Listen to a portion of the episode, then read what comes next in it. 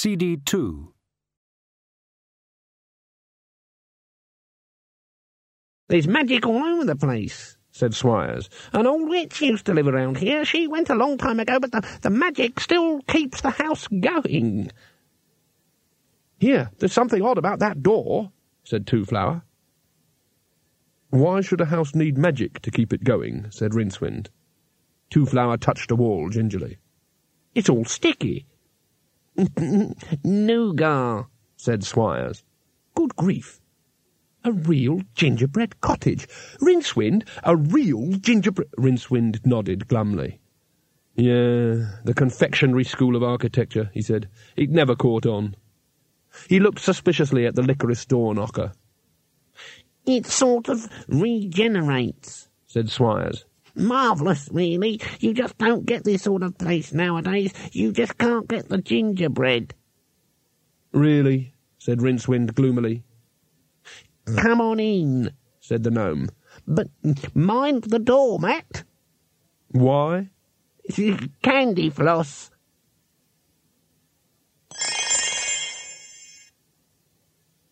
The great disk spun slowly under its toiling sun, and daylight pooled in hollows and finally drained away as night fell. In his chilly room in Unseen University, Trymon pored over the book, his lips moving as his finger traced the unfamiliar ancient script. He read that the Great Pyramid of Tsort, now long vanished, was made of one million three thousand and ten limestone blocks. He read that ten thousand slaves had been worked to death in its building. He learned that it was a maze of secret passages, their walls reputedly decorated with the distilled wisdom of ancient Tsort. He read that its height plus its length, divided by half its width, equalled exactly 1.67563, or precisely 1,237.98712567 times the difference between the distance to the sun and the weight of a small orange. He learned that sixty years had been devoted entirely to its construction. It all seemed, he thought, to be rather a lot of trouble to go to just to sharpen a razor blade and in the forest of Skund, Two Flower and Rincewind settled down to a meal of gingerbread mantelpiece, and thought longingly of pickled onions. And far away, but set as it were on a collision course, the greatest hero the disc ever produced rolled himself a cigarette, entirely unaware of the role that lay in store for him. It was quite an interesting tailor-made that he twirled expertly between his fingers, because, like many of the wandering wizards from whom he had picked up the art, he was in the habit of saving dog ends in a leather bag and rolling them into fresh smokes. The implacable law of averages therefore dictated that some of the tobacco had been smoked almost continuously for many years now. The thing he was trying unsuccessfully to light was, well, you could have coated roads with it. So great was the reputation of this person that a group of nomadic barbarian horsemen had respectfully invited him to join them as they sat around a horse-turd fire. The nomads of the hub regions usually migrated rimwards for the winter, and these were part of a tribe who had pitched their felt tents in the sweltering heat wave of a mere minus three degrees, and were going around with peeling noses and complaining about heat stroke. The barbarian chieftain said, what, then, are the greatest things that a man may find in life? This is the sort of thing you're supposed to say to maintain step cred in barbarian circles. The man on his right thoughtfully drank his cocktail of mare's milk and snowcat blood and spoke thus. The crisp horizon of the steppe, the wind in your hair, a fresh horse under you. The man on his left said, the cry of the white eagle in the heights, the fall of the snow in the forest, a true arrow in your bow. The chieftain nodded and said, Surely it is the sight of your enemy slain, the humiliation of his tribe, and the lamentation of his women. There was a general murmur of whiskery approval at this outrageous display. Then the chieftain turned respectfully to his guest, a small figure carefully warming his chilblains by the fire, and said, But our guest, whose name is legend, must tell us truly, what is it that a man may call the greatest things in life? The guest paused in the middle of another unsuccessful attempt to light up. What shy? he said toothlessly. I said, what is it that a man may call the greatest things in life? The warriors leaned closer. This should be worth hearing. The guest thought long and hard, and then said with deliberation, Hot water, good dentistry, and soft lavatory paper.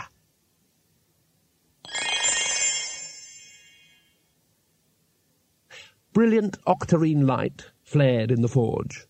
Galder Weatherwax, stripped to the waist, his face hidden by a mask of smoked glass, squinted into the glow and brought a hammer down with surgical precision. The magic squealed and writhed in the tongs, but still he worked it, drawing it into a line of agonized fire. A floorboard creaked. Galder had spent many hours tuning them. Always a wise precaution with an ambitious assistant who walked like a cat. D flat. That meant he was just to the right of the door. Ah, Trymon, he said, without turning, and noted with some satisfaction the faint indrawing of breath behind him. Good of you to come. Shut the door, will you? Trymon pushed the heavy door, his face expressionless. On the high shelf above him, various bottled impossibilities wallowed in their pickle jars and watched him with interest. Like all wizards' workshops, the place looked as though a taxidermist had dropped his stock in a foundry and then had a fight with a maddened glass-blower, braining a passing crocodile in the process. It hung from the ceiling and smelt strongly of camphor. There were lamps and rings that Trymon itched to rub, and mirrors that looked as though they could repay a second glance. A pair of seven-league boots stirred restlessly in a cage a whole library of grimoires, not of course as powerful as the octavo, but still heavy with spells, creaked and rattled their chains as they sensed the wizard's covetous glance on them. The naked power of it all stirred him as nothing else could. But he deplored the scruffiness and Galder's sense of theatre. For example, he happened to know that the green liquid bubbling mysteriously through a maze of contorted pipework on one of the benches was just green dye with soap in it, because he'd bribed one of the servants. One day, he thought, it's all going to go, starting with that bloody alligator. His knuckles whitened. Well now, said Galder cheerfully, hanging up his apron and sitting back in his chair with the lion paw arms and duck legs. You sent me this memmy thing. Trymon shrugged. Memo. I merely pointed out, Lord, that the other orders have all sent agents to Skund Forest to recapture the spell, while you do nothing, he said. No doubt you will reveal your reasons in good time. Your faith shames me, said Galder. The wizard who captures the spell will bring great honour on himself and his order, said Trymon. The others have used boots and all manner of elsewhere spells. What do you propose using, Master? Did I detect a hint of sarcasm there? Absolutely not, Master. Not even a smidgen? Not even the merest smidgen, Master. Good, because I don't propose to go.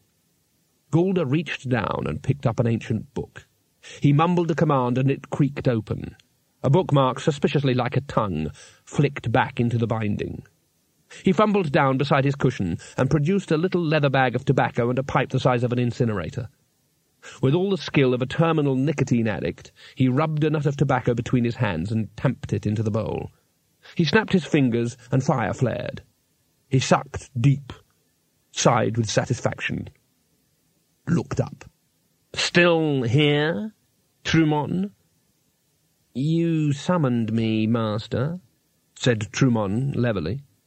At least that's what his voice said.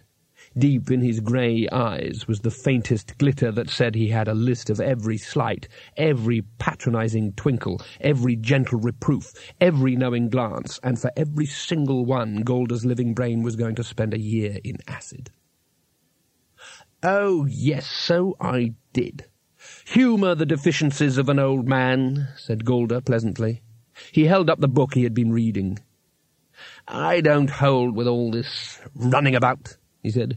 It's all very dramatic, mucking about with magic carpets and the like, but it isn't true magic to my mind. Take seven league boots now. If men were meant to walk twenty-one miles at a step, I'm sure God would have given us longer legs. Where was I? I'm not sure, said Trymon coldly. Ah, yes. Strange that we could find nothing about the Pyramid of Tsort in the library. You would have thought there'd be something, wouldn't you? The librarian will be disciplined, of course. Galder looked sideways at him. Nothing drastic, he said. Withhold his bananas, perhaps. They looked at each other for a moment. Galder broke off first. Looking hard at Trymon always bothered him. It had the same disconcerting effect as gazing into a mirror and seeing no one there. Anyway, he said, strangely enough, I found assistance elsewhere. In my own modest bookshelves, in fact. The Journal of Skrelt Changebasket, the founder of our order. You, my keen young man who would rush off so soon, do you know what happens when a wizard dies? Any spells he has memorized say themselves, said Trymon. It is one of the first things we learn. In fact, it is not true of the original eight great spells.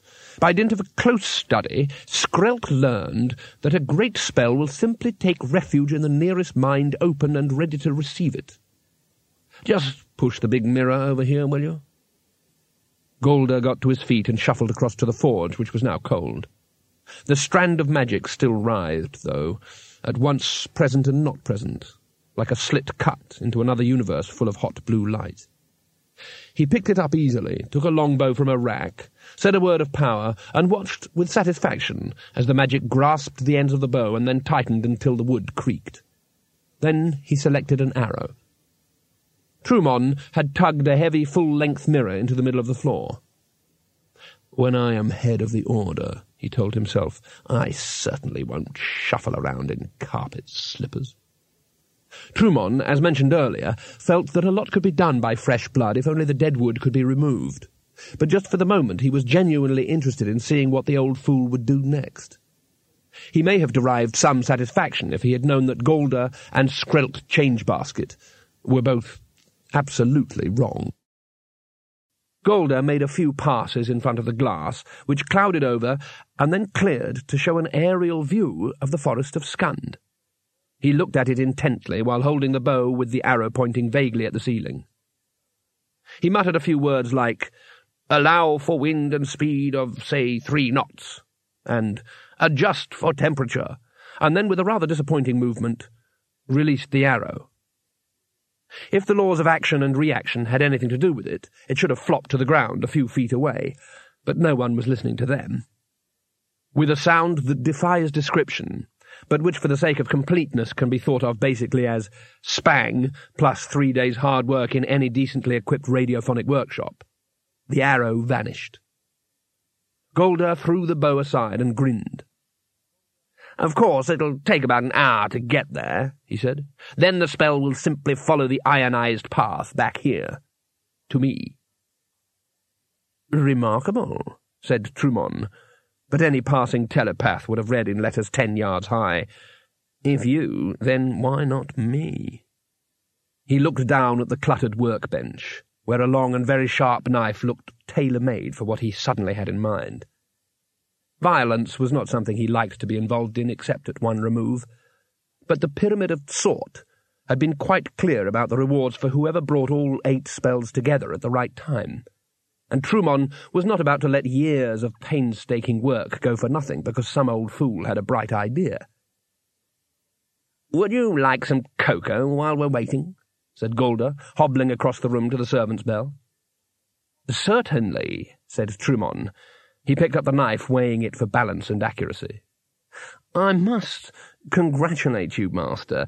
I can see that we must all get up very early in the morning to get the better of you. Galder laughed, and the knife left Trymon's hand at such speed that, because of the somewhat sluggish nature of disc light, it actually grew a bit shorter and a little more massive as it plunged with unerring aim towards Galder's neck. It didn't reach it. Instead, it swerved to one side and began a fast orbit. so fast that Galder appeared suddenly to be wearing a metal collar. He turned around, and to Trymon it seemed that he had suddenly grown several feet taller and much more powerful. The knife broke away and shuddered into the door, a mere shadow's depth from Trymon's ear. Early in the morning, said Galder pleasantly. My dear lad, you will need to stay up all night.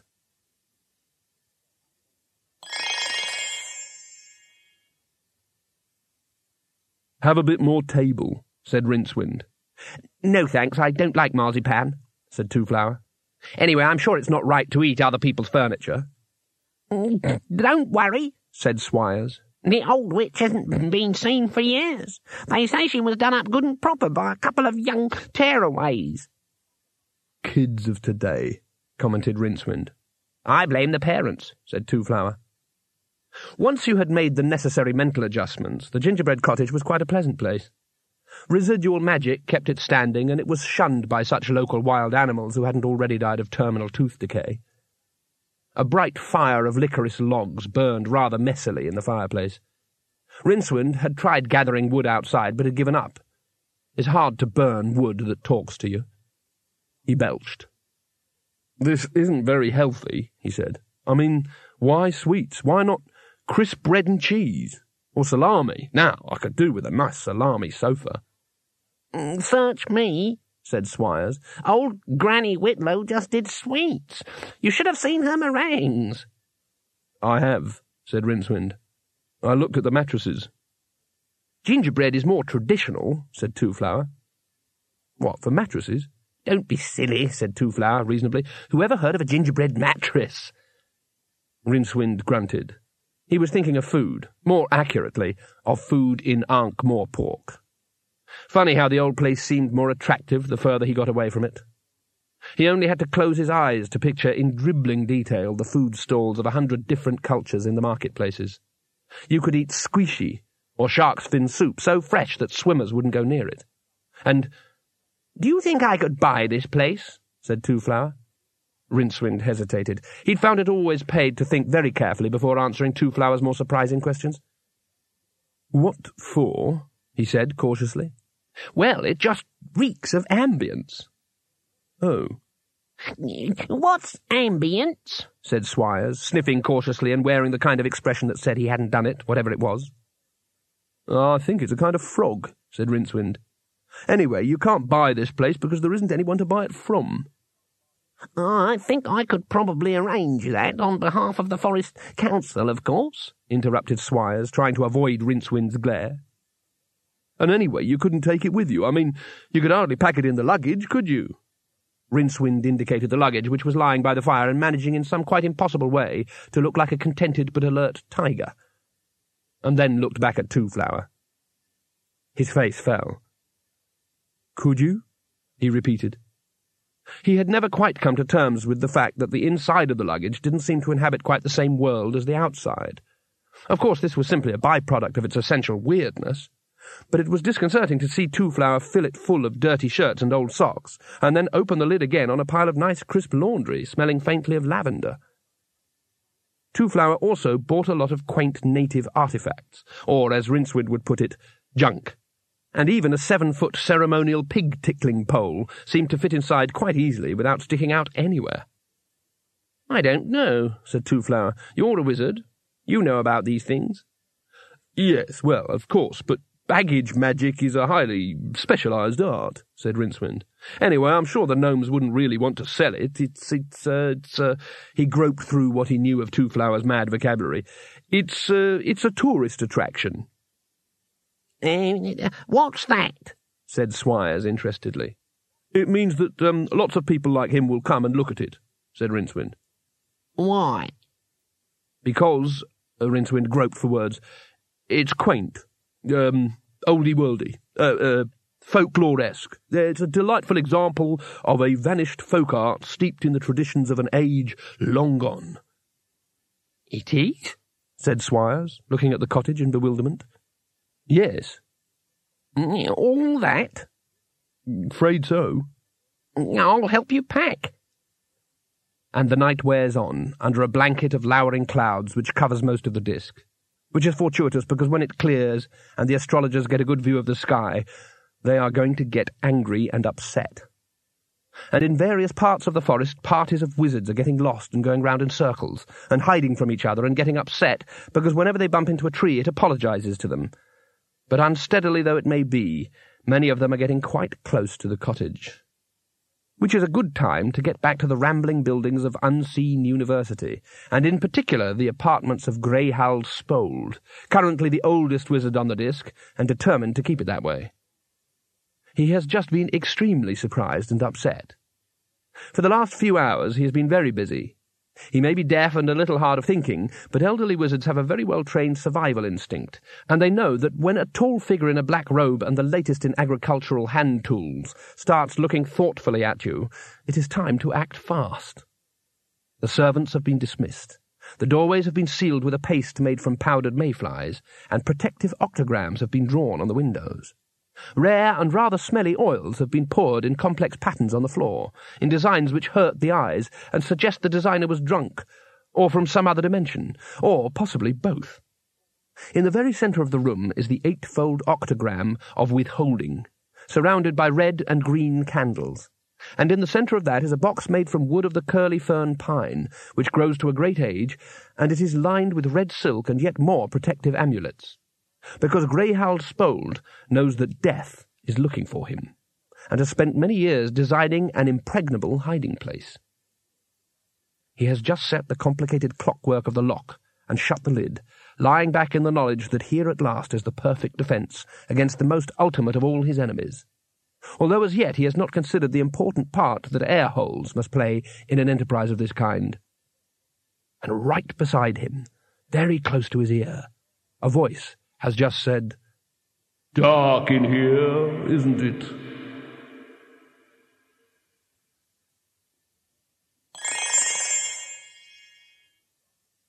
It began to snow.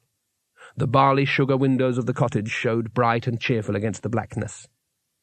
At one side of the clearing, three tiny red points of light glowed momentarily, and there was the sound of a chesty cough, abruptly silenced. Shut up! Hissed a third-rank wizard. They'll hear us. Who will? We gave the lads from the Brotherhood of the Hoodwink the slip in the swamp, and those idiots from the Venerable Council of Seers went off the wrong way anyway. Yeah, said the most junior wizard, but who keeps talking to us? They say this is a magic wood. It's full of goblins and wolves and trees, said a voice out of the darkness high above. It possessed what can only be described as timbre. Yeah, said the youngest wizard. He sucked on his dog end and shivered. The leader of the party peered over the rock and watched the cottage. Right then, he said, knocking out his pipe on the heel of his seven-league boot, who squeaked in protest. We rush in, we grab them, we're away, okay? You sure it's just people? said the youngest wizard nervously. Of course I'm sure, snarled the leader. What do you expect, three bears? There could be monsters. This is the sort of wood that has monsters. And trees, said a friendly voice from the branches. Yeah, said the leader cautiously.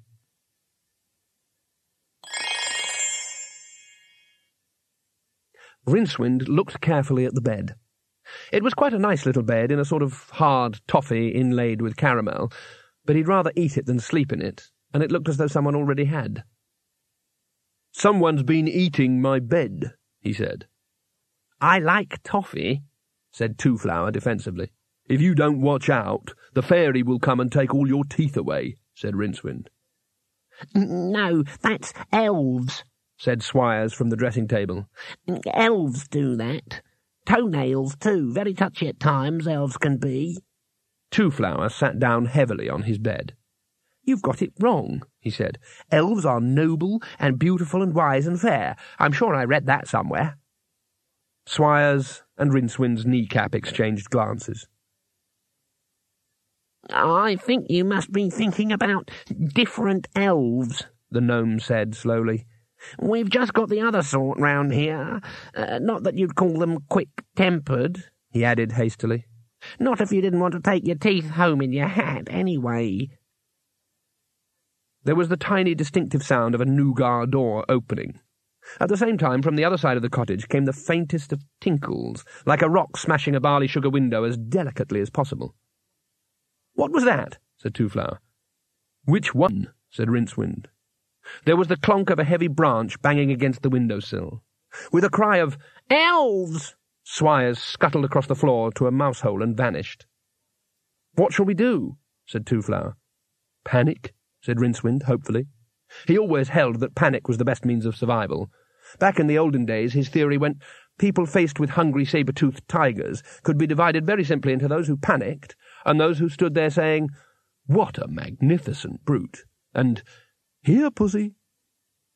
There's a cupboard, said Twoflower, pointing to a narrow door that was squeezed between the wall and the chimney breast.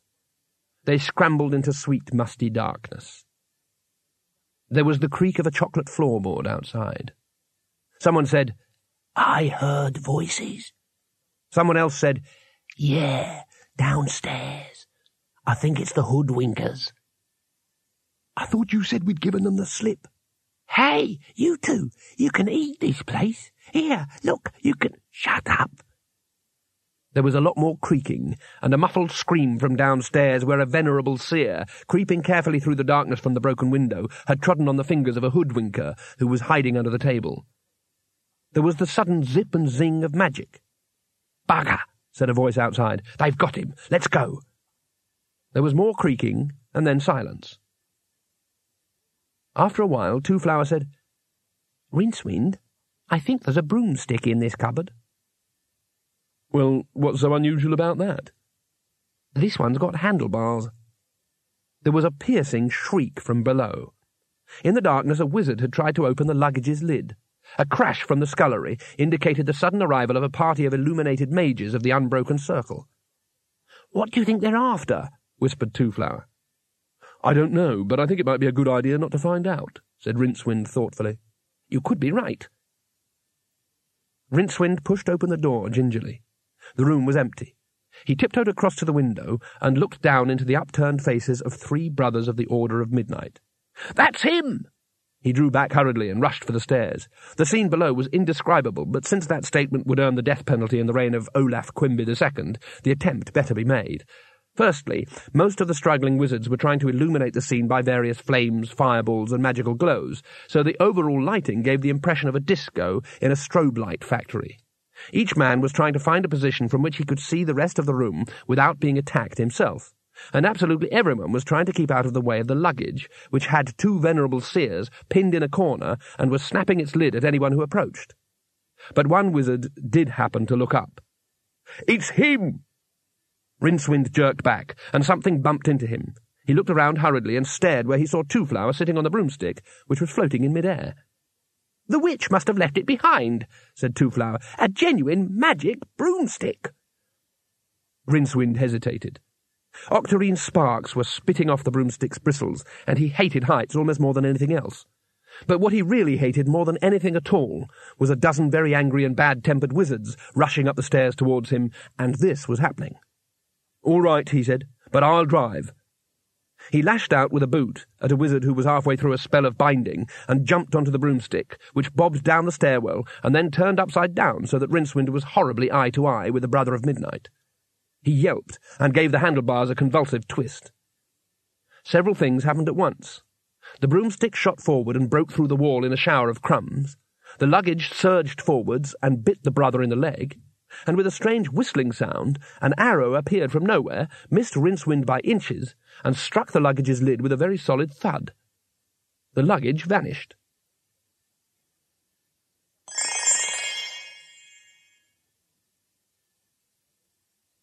In a little village deep in the forest, an ancient shaman threw a few more twigs on his fire and stared through the smoke at his shamefaced apprentice. A box with legs on? he said. Yes, master. It just appeared out of the sky and looked at me, said the apprentice. It had eyes, then, this box? No, began the apprentice, and stopped, puzzled. The old man frowned.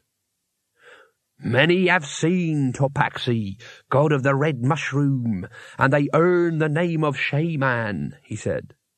Some have seen Skelde, spirit of the smoke, and they are called sorcerers.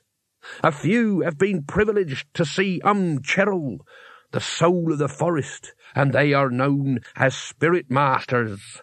But none have seen a box with hundreds of legs that look to them without eyes, and they are known as idiot. The interruption was caused by a sudden screaming noise and a flurry of snow and sparks that blew the fire across the dark hut. There was a brief blurred vision, and then the opposite wall was blasted aside, and the apparition vanished. There was a long silence, then a slightly shorter silence. Then the old shaman said carefully, You didn't just see two men go through upside down on a broomstick, shouting and screaming at each other, did you? The boy looked at him levelly. Certainly not, he said. The old man heaved a sigh of relief. Thank goodness for that, he said. Neither did I. The cottage was in turmoil because not only did the wizards want to follow the broomstick, they also wanted to prevent each other from doing so, and this led to several regrettable incidents. The most spectacular, and certainly the most tragic, happened when one seer attempted to use his seven league boots without the proper sequence of spells and preparations.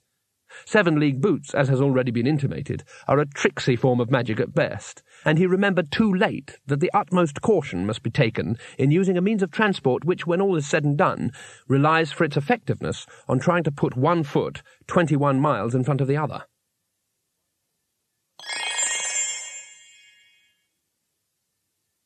The first snowstorms of winter were raging, and in fact there was a suspiciously heavy covering of cloud over most of the disk and yet from far above and by the silver light of the Discworld's tiny moon, it presented one of the most beautiful sights in the multiverse. Great streamers of cloud, hundreds of miles long, swirled from the waterfall at the rim of the mountains of the hub. In the cold, crystal silence, the huge white spiral glittered frostily under the stars, imperceptibly turning, very much as though God had stirred his coffee and then poured the cream in. Nothing disturbed the glowing scene, which... Something small and distant broke through the cloud layer, trailing sheds of vapour. In the stratospheric calm, the sounds of bickering became sharp and clear. You said you could fly one of these things. No, I didn't. I just said you couldn't. But I've never been on one before. What a coincidence. Anyway, you said, look, at the sky. No, I didn't. What's happened to the stars? And so it was that Rincewind and Twoflower became the first two people on the disk to see what the future held. A thousand miles behind them, the hub mountain of Cori Celesti stabbed the sky and cast a knife-bright shadow across the broiling clouds, so that gods ought to have noticed too. But the gods don't normally look at the sky, and in any case were engaged in litigation with the ice giants who had refused to turn their radio down. Rimwards, in the direction of Great A'Tuin's travel, the sky had been swept of stars.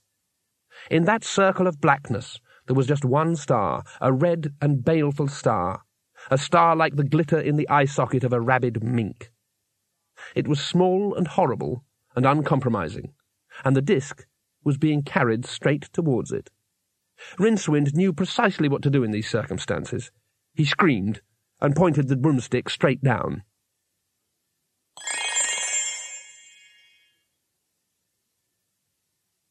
Galder Weatherwax stood in the centre of the octagram and raised his hands. Ursharlo, Dileptor, Kuhula, do my bidding. A small mist formed over his head. He glanced sideways at Trymon, who was sulking at the edge of the magic circle. This next bit's quite impressive, he said. Watch. Kot Bahai, Kot Sham. To me, O spirits of small isolated rocks and worried mice not less than three inches long. What? said Trymon. That bit took quite a lot of research, agreed Galder, especially the mice. Anyway, where was I? Oh, yes. He raised his arms again. Trymon watched him and licked his lips distractedly. The old fool was really concentrating, bending his mind entirely to the spell, and hardly paying any attention to Trymon. Words of power rolled around the room, bouncing off the walls and scuttling out of sight behind shelves and jars. Trymon hesitated. Galder shut his eyes momentarily. his face a mask of ecstasy as he mouthed the final word. Trymon tensed, his fingers curling around the knife again, and Galder opened one eye, nodded at him, and sent a sideways blast of power that picked the younger man up and sent him sprawling against the wall. Galder winked at him and raised his arms again. To me, O spirits of... There was a thunderclap, an implosion of light, and a moment of complete physical uncertainty, during which even the walls seemed to turn in on themselves. Trymon heard a sharp intake of breath, and then a dull, solid thump. The room was suddenly silent. After a few minutes, Trymon crawled out from behind a chair and dusted himself off. He whistled a few bars of nothing much and turned towards the door with exaggerated care, looking at the ceiling as if he'd never seen it before. He moved in a way that suggested he was attempting the world speed record for the nonchalant walk. The luggage squatted in the centre of the circle and opened its lid. Trymon stopped. He turned very, very carefully, dreading what he might see. The luggage seemed to contain some clean laundry, smelling slightly of lavender. Somehow it was quite the most terrifying thing the wizard had ever seen. Uh, well, uh, he said, you uh, wouldn't have seen another wizard around here, by any chance? The luggage contrived to look more menacing. Oh, said Trymon.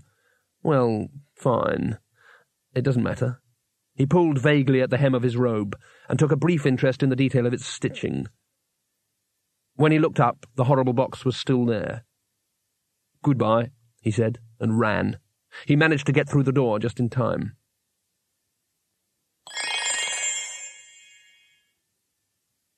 Rincewind? Rincewind opened his eyes. Not that it helped much. It just meant that instead of seeing nothing but blackness, he saw nothing but whiteness, which surprisingly was worse. Are you all right? No. Ah. Rincewind sat up. He appeared to be on a rock speckled with snow, but it didn't seem to be everything a rock ought to be. For example, it shouldn't be moving. Snow blew around him. Twoflower was a few feet away, a look of genuine concern on his face. Rincewind groaned. His bones were very angry at the treatment they had recently received, and were queuing up to complain. What now? he said. You know when we were flying and I was worried we might hit something in the storm and you said the only thing we could possibly hit at this height was a cloud stuffed with rocks? Well? How did you know? Rincewind looked around, but for all the variety and interest in the scene around him, they might as well have been in the inside of a ping-pong ball. The rock underneath was, well, rocking. He ran his hands over it, and felt the scoring of chisels. When he put an ear to the cold wet stone, he fancied he could hear a dull, slow thumping, like a heartbeat. He crawled forward until he came to an edge, and peered very cautiously over it. At that moment, the rock must have been passing over a break in the clouds, because he caught a dim but horribly distant view of jagged-edged mountain peaks. They were a long way down. He gurgled incoherently and inched his way backwards. This is ridiculous, he told Twoflower. Rocks don't fly. They're noted for not doing it. Maybe they would if they could, said Twoflower. Perhaps this one just found out how. Let's hope it doesn't forget again, said Rincewind. He huddled up in his soaking robe and looked glumly at the cloud around him. He supposed there were some people somewhere who had some control over their lives. They got up in the mornings and went to bed at night in the reasonable certainty of not falling over the edge of the world, or being attacked by lunatics, or waking up on a rock with ideas above its station. He dimly remembered leading a life like that once. Rincewind sniffed. The rock smelt of frying. The smell seemed to be coming up from a head, and appealed straight to his stomach. Can you smell anything? he said. I think it's bacon, said Twoflower. I hope it's bacon, said Rincewind, because I'm going to eat it. He stood up on the trembling stone and tottered forward into the clouds, peering through the wet gloom. At the front or leading edge of the rock, a small druid was sitting cross-legged in front of a small fire. A square of oilskin was tied across his head and knotted under his chin. He was poking at a pan of bacon with an ornamental sickle. Um, said Rincewind. The druid looked up and dropped the pan into the fire. He leapt to his feet and gripped the sickle aggressively, or at least as aggressively as anyone can look in a long, wet white nightshirt and a dripping headscarf. I warn you, I shall deal harshly with hijackers, he said, and sneezed violently. We'll help, said Rincewind, looking longingly at the burning bacon. This seemed to puzzle the druid, who, to Rincewind's mild surprise, was quite young. He supposed there had to be such a thing as young druids, theoretically. It was just that he'd never imagined them. You're not trying to steal the rock, said the druid, lowering the sickle a fraction. I didn't even know you could steal rocks, said Rincewind, wearily. Excuse me, said Twoflower politely. I think your breakfast is on fire. The druid glanced down and flailed ineffectually at the flames. Rincewind hurried forward to help. There was a fair amount of smoke, ash, and confusion, and the shared triumph of actually rescuing a few pieces of rather charred bacon did more good than a whole book on diplomacy. How did you get here, actually? said the druid. We're five hundred feet up, unless I've got the runes wrong again. Rincewind tried not to think about height. We sort of dropped in as we were passing, he said. On our way to the ground, Twoflower added. Only your rock broke our fall, said Rincewind. His back complained. Thanks, he added. I thought we'd run into some turbulence a while back, said the druid, whose name turned out to be Bellerophon. That must have been you, he shivered. It must be morning by now, he said. Sod the rules, I'm taking us up. Hang on. What to? said Rincewind. Well, just indicate a general unwillingness to fall off, said Bellerophon. He took a large iron pendulum out of his robe and swung it in a series of baffling sweeps over the fire. Clouds whipped around them. There was a horrible feeling of heaviness, and suddenly the rock burst into sunlight. It levelled off a few feet above the clouds in a cold but bright blue sky. The clouds that had seemed chillingly distant last night and horribly clammy this morning were now a fleecy white carpet, stretching away in all directions. A few mountain peaks stood out like islands. Behind the rock, the wind of its passage sculpted the clouds into transient whirls.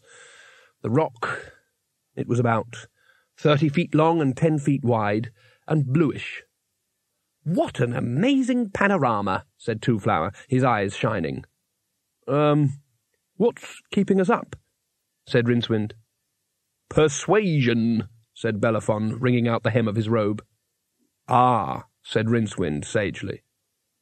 Keeping them up is easy, said the Druid, holding up a thumb and squinting down the length of his arm at a distant mountain.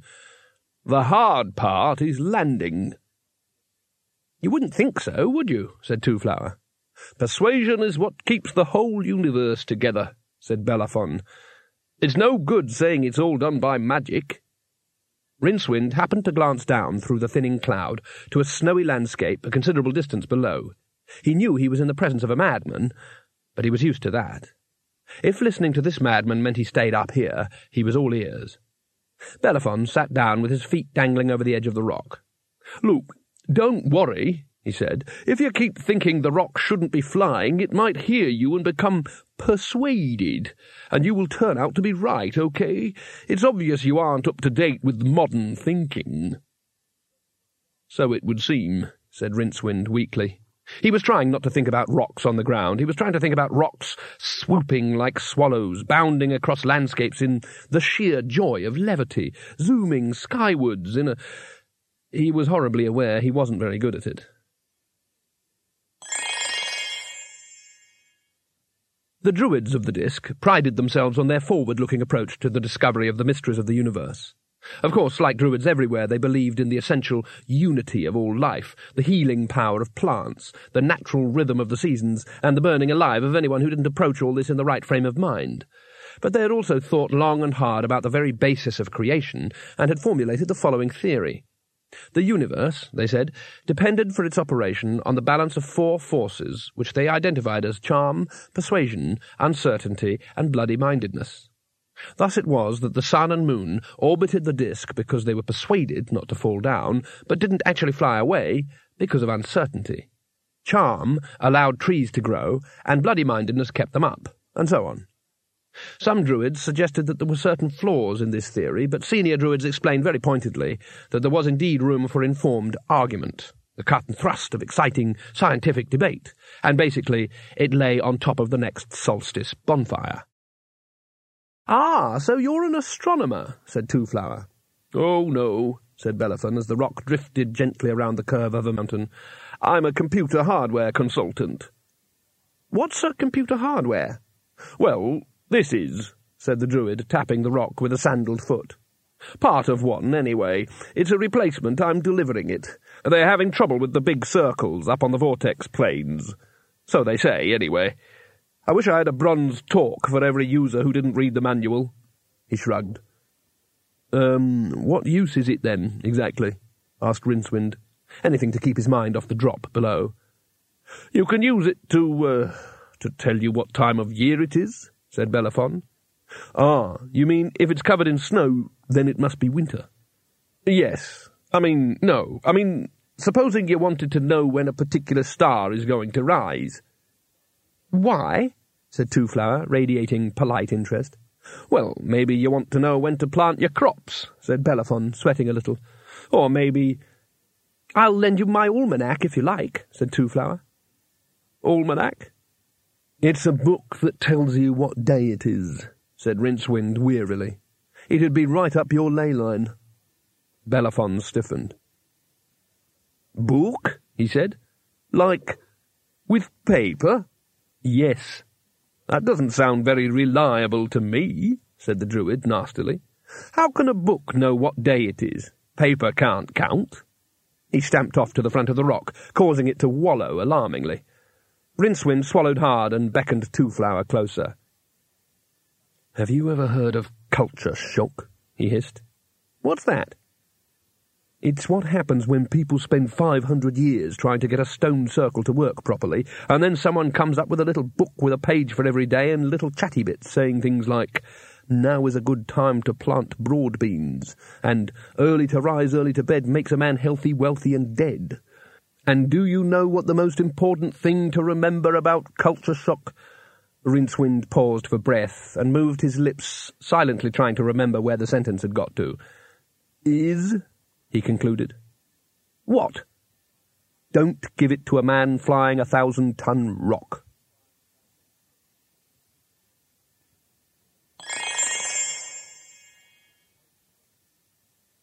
Has it gone?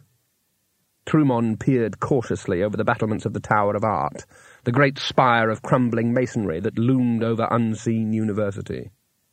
The cluster of students and instructors of magic far below nodded. Are you sure? The bursar cupped his hands and shouted. It broke down the hubward door and escaped an hour ago, sir, he yelled. Wrong, said Trymon. It left. We escaped. Well, I'll be getting down then. Did it get anyone? The bursar swallowed. He was not a wizard, but a kind, good-natured man who should not have had to see the things he had witnessed in the past hour. Of course, it wasn't unknown for small demons, coloured lights, and various half-materialised imaginings to wander around the campus. But there had been something about the implacable onslaught of the luggage that had unnerved him.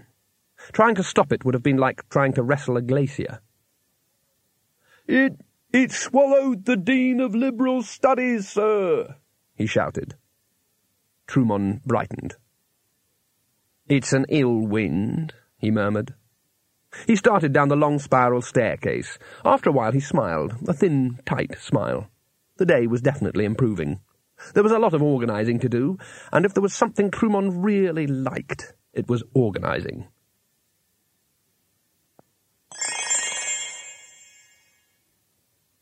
The rock swooped across the high plains, whipping snow from the drifts a mere few feet below.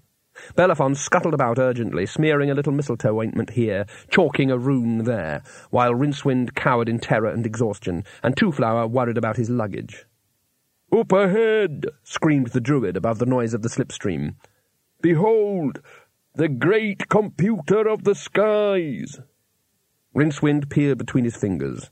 On the distant skyline was an immense construction of grey and black slabs, arranged in concentric circles and mystic avenues, gaunt and forbidding against the snow. Surely men couldn't have moved those nascent mountains. Surely a troop of giants had been turned to stone by some... It looks like a lot of rocks, said Twoflower. Hesitated in mid-gesture. What? he said. It's very nice, added the tourist hurriedly. He sought for a word. Ethnic, he decided. The druid stiffened. Nice, he said. A triumph of the silicone chunk. A miracle of modern Masonic technology. Nice! Oh, yes, said Twoflower, to whom sarcasm was merely a seven-letter word beginning with S. What does ethnic mean? said the Druid. It means terribly impressive, said Rincewind hurriedly, and we seem to be in danger of landing, if you don't mind. Bellerophon turned around, only slightly mollified. He raised his arms wide and shouted a series of untranslatable words ending with nice in a hurt whisper. The rock slowed, drifted sideways in a billow of snow, and hovered over the circle. Down below, a druid waved two bunches of mistletoe in complicated patterns, and Bellerophon skilfully brought the massive slab to rest across two giant uprights with the faintest of clicks. Rincewind let his breath out in a long sigh. It hurried off to hide somewhere. A ladder banged against the side of the slab, and the head of an elderly druid appeared over the edge. He gave the two passengers a puzzled glance, and then looked up at Bellerophon. About bloody time, he said. Seven weeks the Hogswatchnight, and it's gone down on us again. Hello, Zachariah, said Bellerophon. What happened this time? It's all totally fouled up.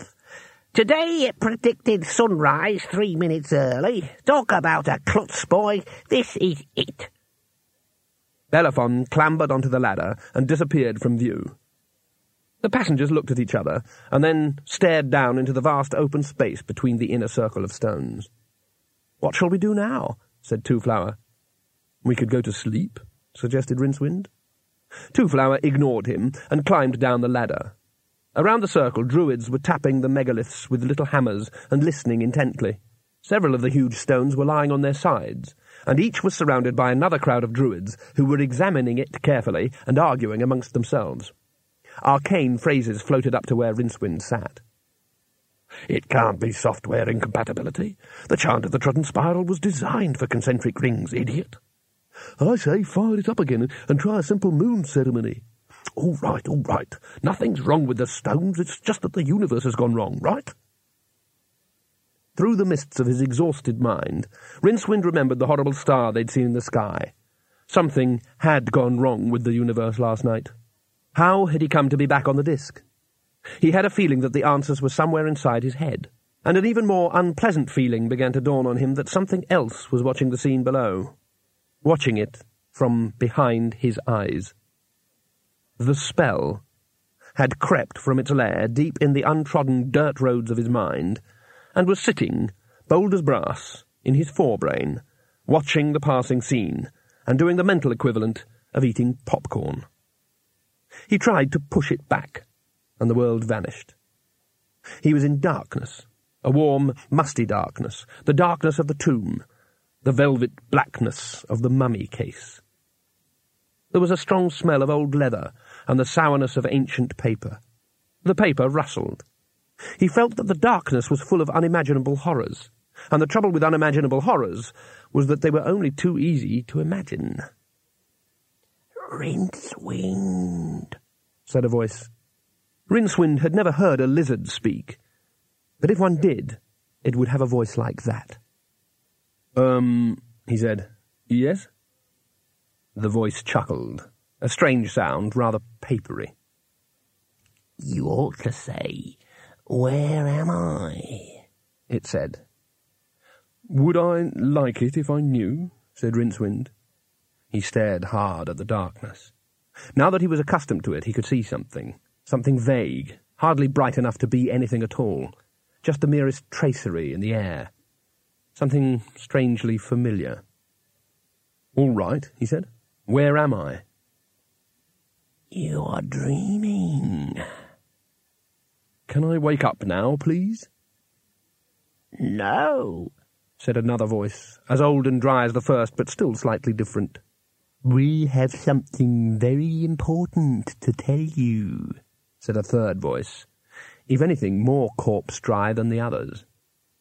Rincewind nodded stupidly. In the back of his mind, the spell lurked and peered cautiously over his mental shoulder.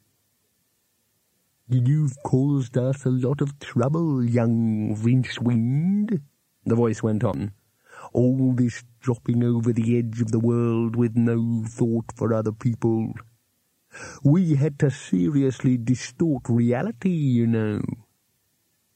Gosh. And now you have a very important task ahead of you. Oh, good. Many years ago we arranged for one of our number to hide in your head because we could foresee a time coming when you would need to play a very important role. Me? Why? You run away a lot, said one of the voices. That is good. You are a survivor. Survivor? I've nearly been killed dozens of times. Exactly. Oh. But try not to fall off the disc again. We really can't have that. Who are we, exactly? said Rincewind. There was a rustling in the darkness. In the beginning was the Word, said a dry voice right behind him. It was the egg, corrected another voice. I distinctly remember the great egg of the universe, slightly rubbery. You're both wrong, in fact. I'm sure it was the primordial slime. A voice by Rincewind's knee said, No, that came afterwards. There was a firmament first. Lots of firmament. Rather sticky like candy floss. Very syrupy, in fact. In case anyone's interested, said a crackly voice on Rincewind left. You're all wrong. In the beginning was the clearing of the throat. Then the word. Pardon me, the slime. Distinctly rubbery, I thought. There was a pause. Then a voice said carefully, Anyway, whatever it was, we remember it distinctly. Quite so. Exactly. And our task is to see that nothing dreadful happens to it, Rincewind. Rincewind squinted into the blackness. Would you kindly explain what you're talking about? There was a papery sigh so much for metaphor, said one of the voices. Look, it is very important you safeguard the spell in your head and bring it back to us at the right time. You understand? So that when the moment is precisely right, we can be said. Do you understand? End of CD 2